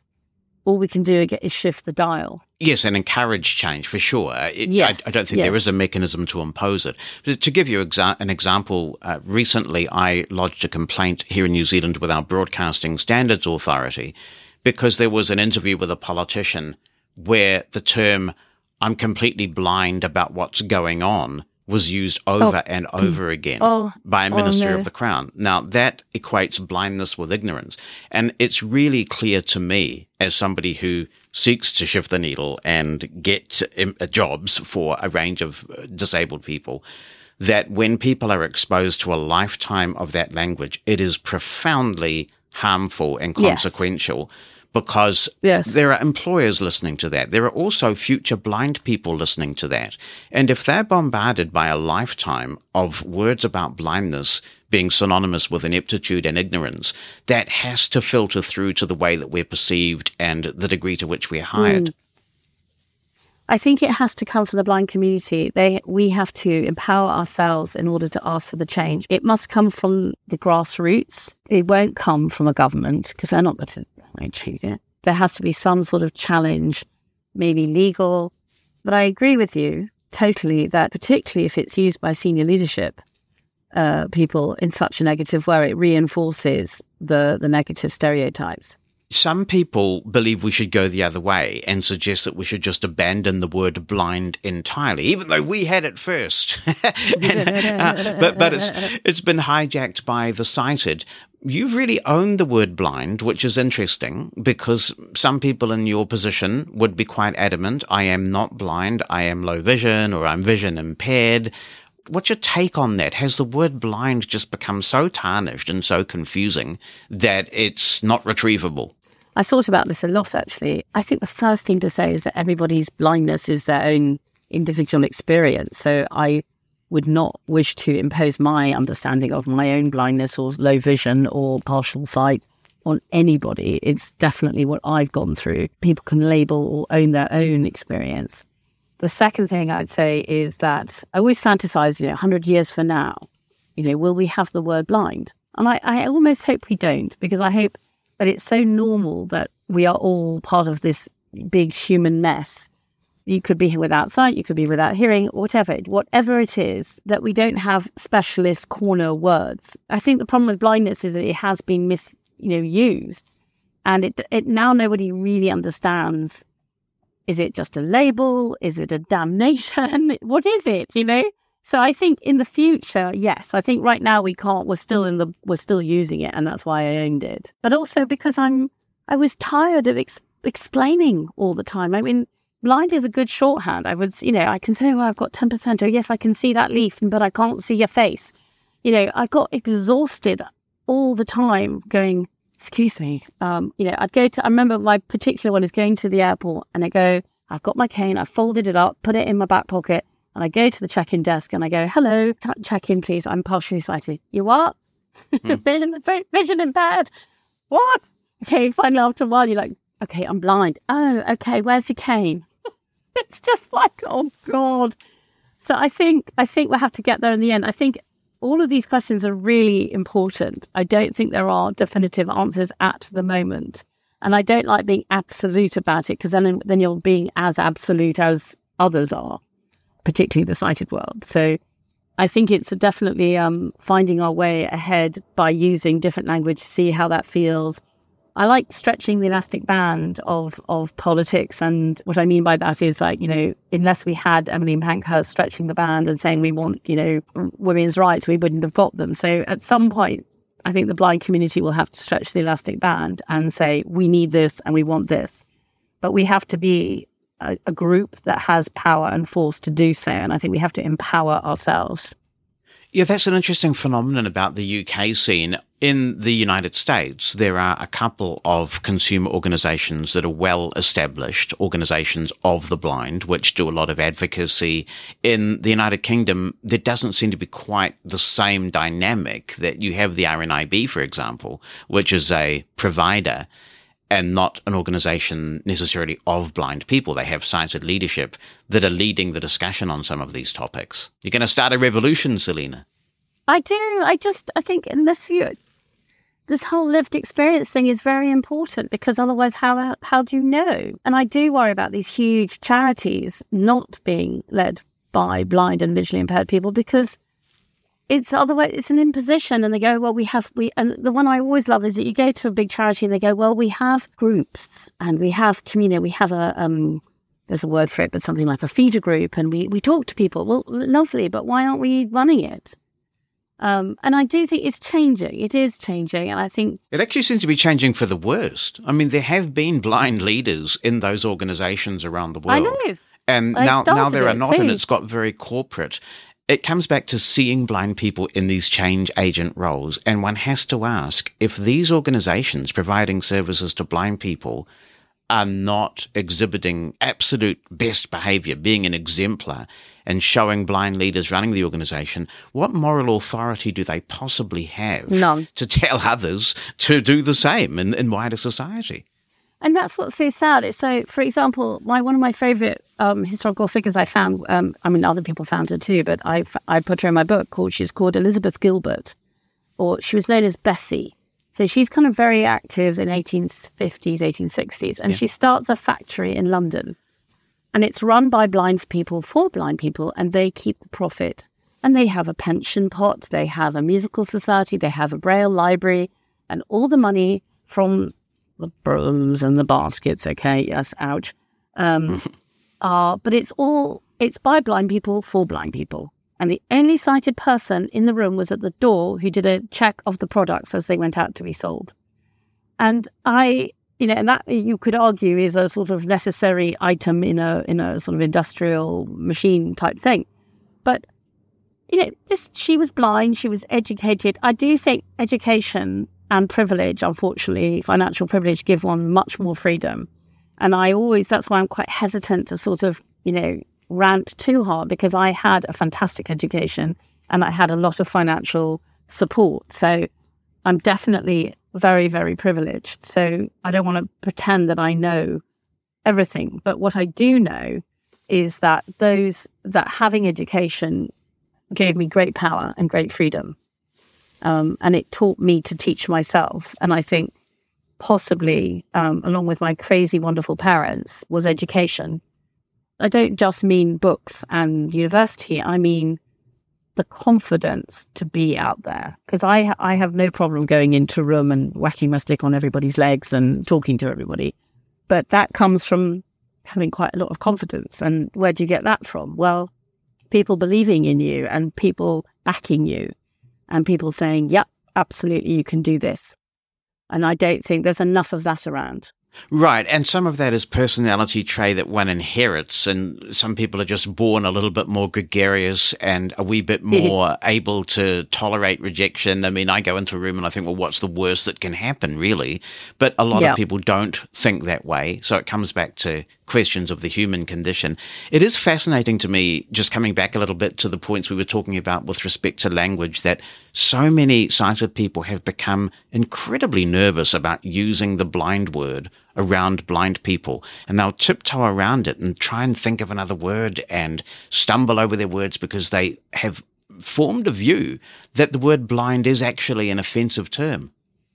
I disagree. I think they, they don't disagree. I, I don't agree with that because I think it's actually because they're terrified they'll get it wrong. So I'm, I'm, um, you know, away with some friends and there's some new people in the house and this woman kept on saying, I see. And she'll come, oh God, I'm so sorry. Um, Yeah. Or, you know, you know, and there's a lot of anxiety around it because, but I think that's to do with all disability, to be honest. I think everyone's a bit nervous about disability in general. They don't, people don't know what to say. And I think, again, that's about trying to have the confidence to make people feel comfortable and say, look, please don't pray at all. Of course, it's in our language. Why wouldn't you say, I see what you mean?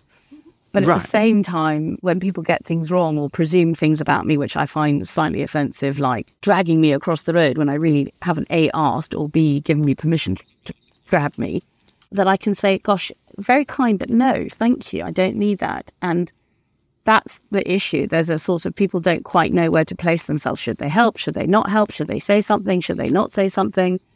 And I think it's it, understandably so. I sort of I don't feel angry about it. I just feel exhausted by it.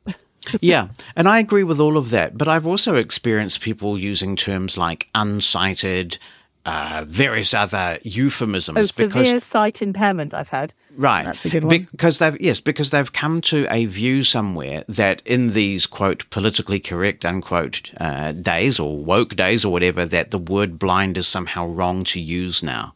I haven't come across that so much. I think blindness and racism also have been correlated. So maybe it comes from that a little bit, but I, d- I don't know enough or I haven't had enough experience of it to feel, um, I haven't felt other people's anxiety about it other than particularly with the word I see. It's I see, and there's a couple of other ones, but um, people did you watch and I- TV last night and those sorts of yes, things? Yes, Yep. exactly. And they get very nervous about that.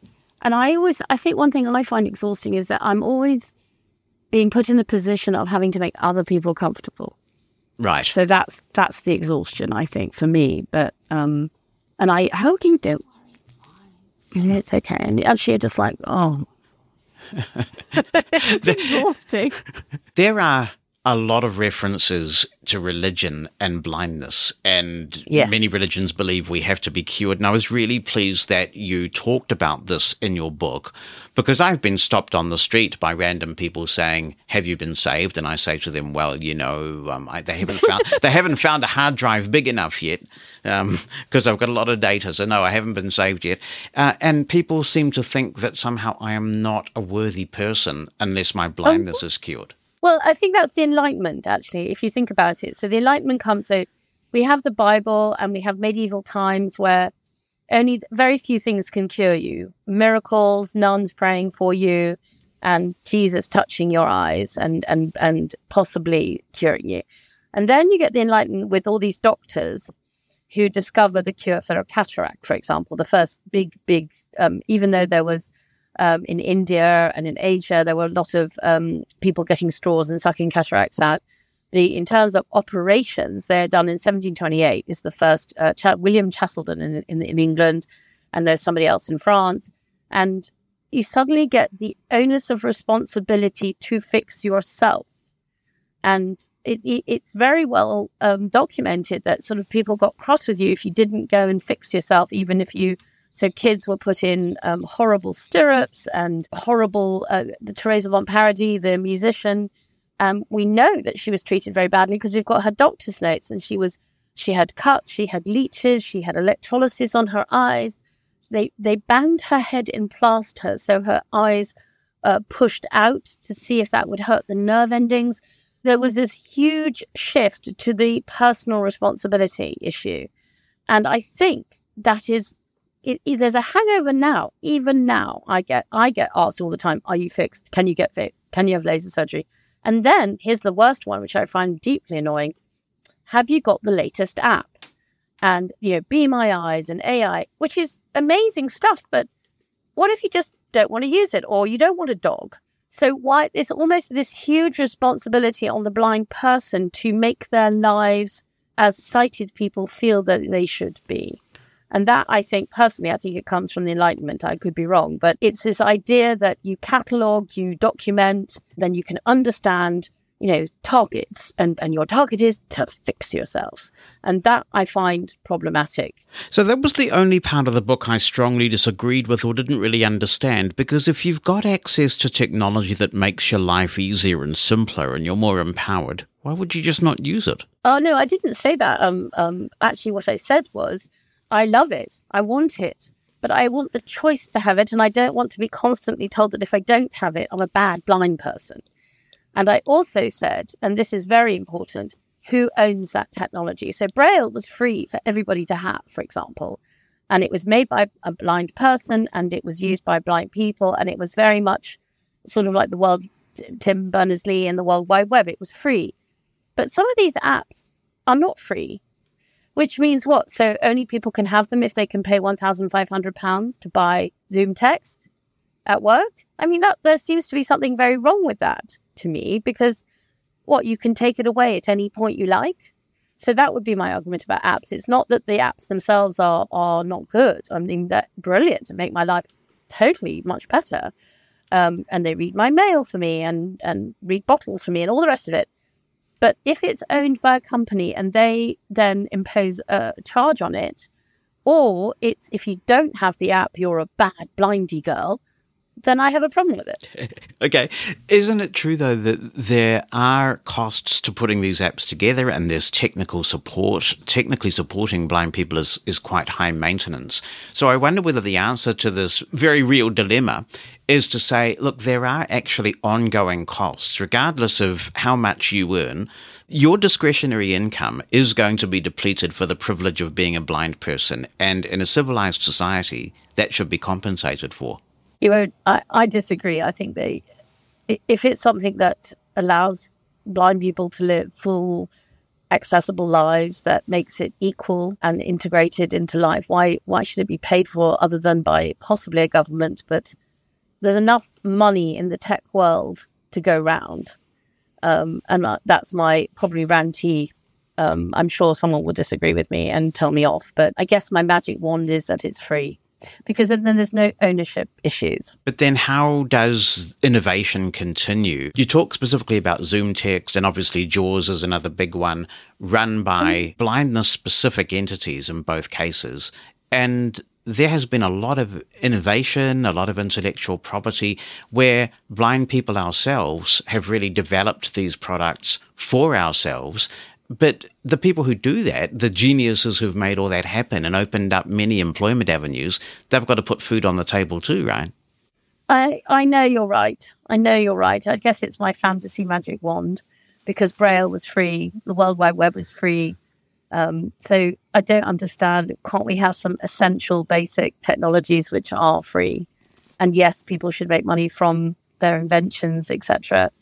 But it seems to me that some essentials like Jaws should be free. That's my fan. I, I know it's a fantasy, dreamy, dreamy thing, Mm. And I guess the question is, how are they made free? To me, every blind person who wants a, a, screen reader so they can succeed in their work environment or to have that paid for, it should. Be, I, I completely agree with you that it should be free to the end user. And in fact, in Colombia, of all places, the government there bought a site license for JAWS and ZoomText, so every blind go. person who wants it has it. And but and I'm that, moving to Colombia. I'm yeah, there you go. And that means that um, obviously the developers of the technology continue to pay so that they can pay their staff and provide tech support, but it's free to the end user. Maybe that's what I'm saying. Um, I guess I hadn't thought it through enough, but I did feel I do get asked all the time you know, about Be My Eyes or Seeing AI. And while I find it endlessly, brilliantly helpful. I wish it was easily accessible for everybody. Because also there's the whole blind advantage thing as well. That's the thing I like. So, audio description, for example, sighted people now listen to films when they drive because they can just put audio description on. They don't need to watch it. Or haptic technology, which, you know, really does change how you perceive your phone buzzing or whatever. So there's blind advantage. And I kind of wonder how we can integrate technology that's been created for blind people that then then goes out and helps there are so many examples of this where accessibility benefits us all, all the way back to the typewriter, which was originally invented for a blind person. The 33 RPM record was originally invented for talking books and, of course, then albums, yes, yes. music so albums. You I mean, to Matt Rubery, I think, yeah, haven't you? Yeah. The reading machine was originally developed by Ray Kurzweil for a blind person, and it became the scanner that appears on many office desks. There are just so many examples. And the Aga was invented by a blind Swedish man who was an engineer. He was making something, it blew up, and then he create. He loved cooking, and he I don't know if you guys, if you guys have Agas, they're big stoves, and um, they're all over Scotland. Basically, they have three ovens: a very hot one, a middle hot one, and a low warming one and they have two hobs, one very hot and one middle hot. And that's it. There are no buttons on it. There's nothing to play with. It's just hot, not hot, medium hot. And he invented Agas, and they're all over the countryside because they can be fed by oil or wood. And that was invented by somebody who was blind. So I guess the answer to your question is you're probably right in in the world that we're in that people should be able to make money from things and that it doesn't matter who makes it as long as it's good but I would say my fantasy is I wish everything like, you know, these big technological leaps could be free and accessible to all because everybody benefits. And someone, the end user gets it for free, but maybe the companies do some deal with the government or something. I don't know. It, it, you're completely right. Let's talk about journalism and how you working in journalism might have changed over the years as a result of your change of vision, but also, of course, journalism is changing in terms of the way that it's produced. Have you been yeah. able to adapt your own methodology to your current level of sight loss? Um, actually, um, owing to uh, technology, I have. so I touch type anyway. So I taught myself to touch type. Um, so I'm very fast. 2007, the iPhone comes out, and that really was a game changer for me because I could get maps, talking maps, and you know, telling me where to go. I found it so significantly helpful that I, I found I felt less dependent on other people, and that was really good. In terms of, te- I, I was trained to be a journalist with a notepad and go out and interview people and then come back and write the story. That has changed, whether blind or not, where people pick up the phone or do a lot of research online. I don't like it. I do love interviewing people face to face or on in, over the phone. But I think in terms of the kind of things I write, which is sort of features and articles, big long articles, it ha- it hasn't changed too much in terms of you have to write well, concisely, efficiently, accurately. But in terms of technology, my life has completely changed. And my first real job at Reuters and then the Daily Telegraph, the screens were so tiny I couldn't see them anyway because my eyes was my eyesight was deteriorating. And I used to make terrible mistakes. And I worked on a, a city page and once put a stock at, you know, 20 million instead of 20 billion. And everyone terrifiedly thought, it, you know, the market was crashing. Um, so I, I really appreciate that the screens are changing or can be read. That you can have a screen reader um, and text to speech, speech to text. I love it. Oh, love it. So, are you using JAWS when you're writing your articles? At the moment, not, but I am doing um, what's it called? Dragon. It is one. that talks to me, mm-hmm. right? Um, which is quite good. Um, I type, it talks back at me. Now, I'm hoping you can help me out because I'm glad you covered this in your book. As someone who has been born blind, I've often been asked the question, Do you see black? And I really don't know how to answer that because I've never seen, my eyes just don't work at all. And no, I totally agree with that. Yeah. So, I mean, how does one answer that question? It sounds like there is a difference between seeing black and just your eyes not working. So, at the beginning of the book, the first thing I say to the reader is um, close your eyes if you're not blind. Um, imagine what you think blindness is.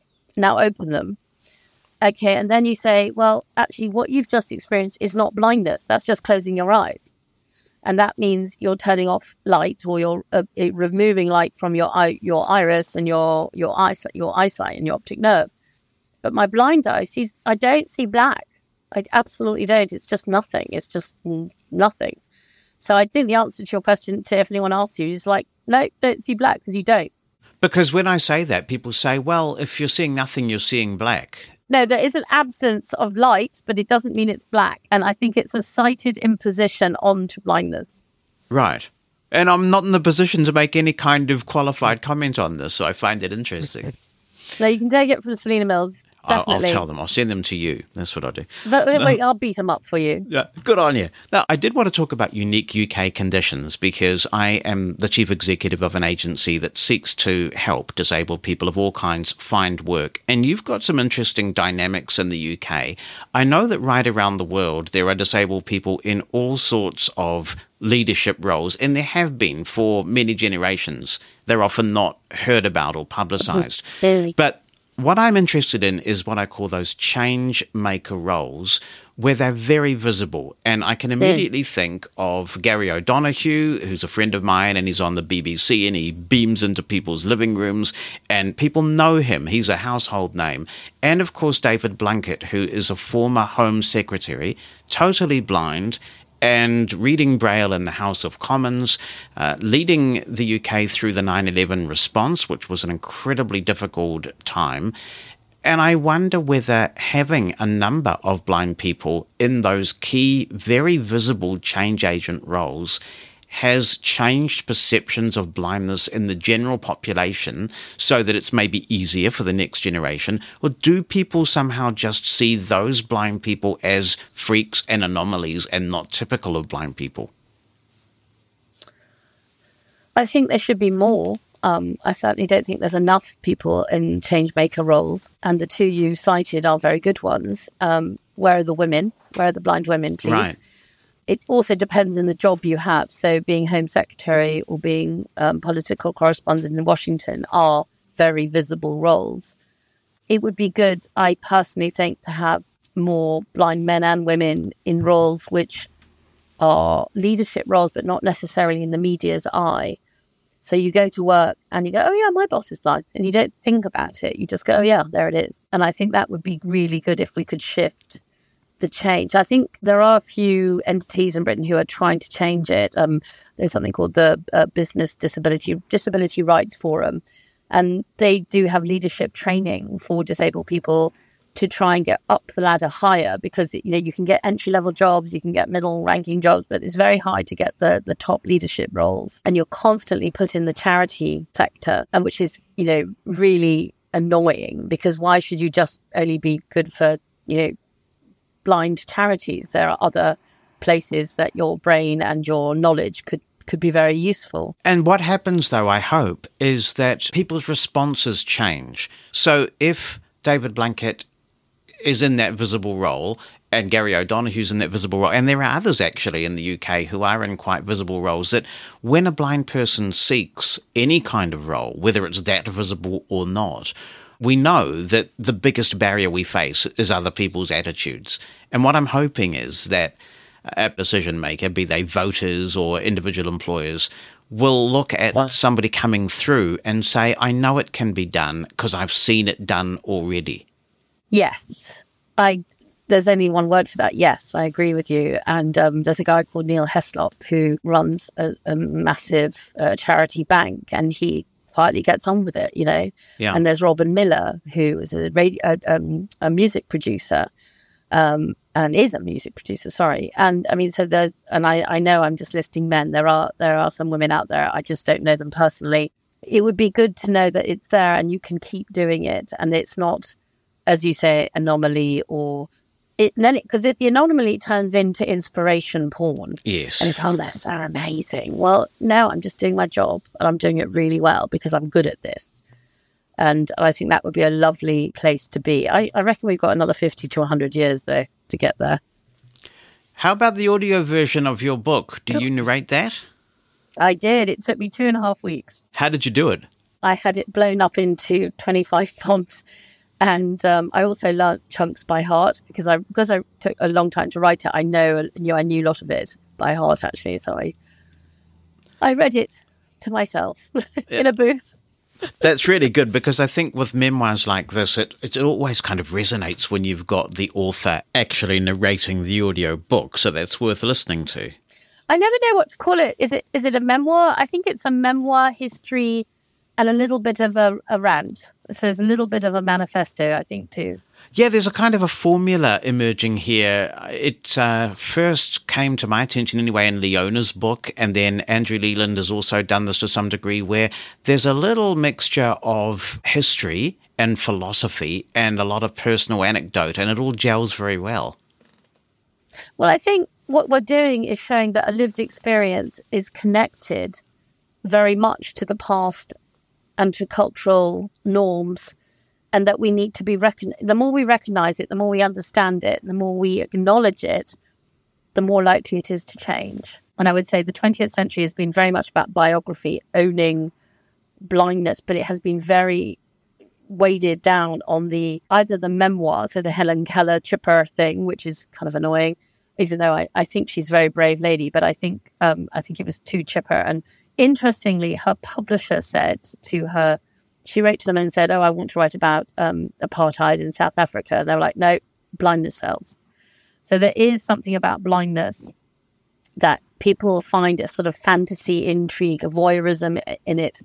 And I was actually saying this to somebody the other day that one of my worries about my book is that I'm tapping into that fantasy where people want to know they're buying it and reading it because they want to. I'm, I'm actually tapping into the very thing I'm trying to pull apart. So it's quite difficult. It, it's a difficult, blindness is a really interesting subject because it touches so much of everybody's lives.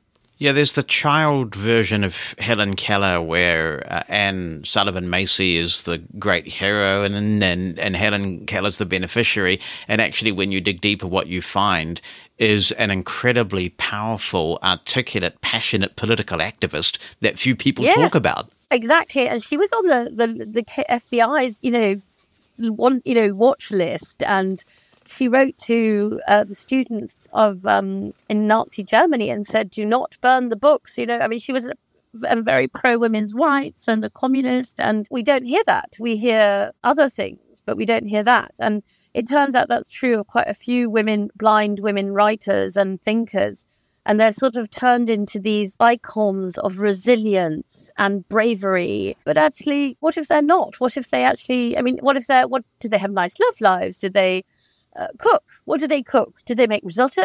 what do they do? And I, I often want to feel or learn about blindness in a sort of ordinary sense. And I think a lot of my research was looking at um, quite boring things and that was actually quite helpful in a way. It's a great read. I loved it, and I just love the kind of gutsy, straight from the hip attitude in the book. It's really, really good, and I'm hoping that it will cause people to think. I think that it will also be something that resonates with many of this audience who typically are blind who will read this. Do you hope also that it might provide? And I know you don't want inspiration porn, so I'm careful about asking the question, but do you think it might also be of assistance to people who are experiencing vision loss and maybe don't have the tenacity or the privilege that you have that actually on the other side a fulfilling life is possible? I hope to give courage. I think I was trying to give myself courage. I mean, I sound, it's very easy to do an interview and sound buoyant and and courageous and and confident. Um, I definitely had bad days. I've mm. definitely been very, very frightened crossing the road. I've, I've gone on London tube and actually just stood with my wall, the wall behind me, shaking with fear. So I did it for myself in a way as a sort of therapeutic way of helping myself gain courage. But I hope it does give anyone who's going through any kind of sight loss, whether it's small or large, that it just helps you understand that it's it's the the world has attributed so much negativity and difficulty around blindness. And a lot of that is nothing to do with your journey. Your journey is about practical, getting through it, coping with it, but it's not about other people's hang-ups. And maybe that's, you know, what I want to leave people with is a bit of a bit of courage and saying it's going to be okay. It'll take time and it's difficult. It's not like this magical journey. You wake up and go, oh, oh my goodness, I'm blind and I'm fine. But you might wake up, you might wake up and say, okay, this woman went through it and she went through it. It took her, you know, 10 years to lose her sight, but she did it very slowly and with a lot of falling over mm. and um, a lot of putting your fingers in places that they shouldn't go. So, like, you know, sockets. And um, as I was telling you, you know, into kitchen drawers and cutting myself, but it's still okay. It's still okay. And I think maybe that's, um, it's not too inspirational, I hope. I'd hope it's just um, a bit of a nugget of courage I hope that you never lose that zest and that sort of sassiness that's conveyed in the book. It's a great contribution to the narrative, and it's been thank great to talk with so you. So thank you so much. I'm really honoured because I think I did write it for myself, but I also wrote it so blind people could own their own history. I don't want another boring book about blindness by a very inspired sighted person. Thank you very much. Transcripts of Living Blindfully are brought to you by Pneuma Solutions, a global leader in accessible cloud technologies.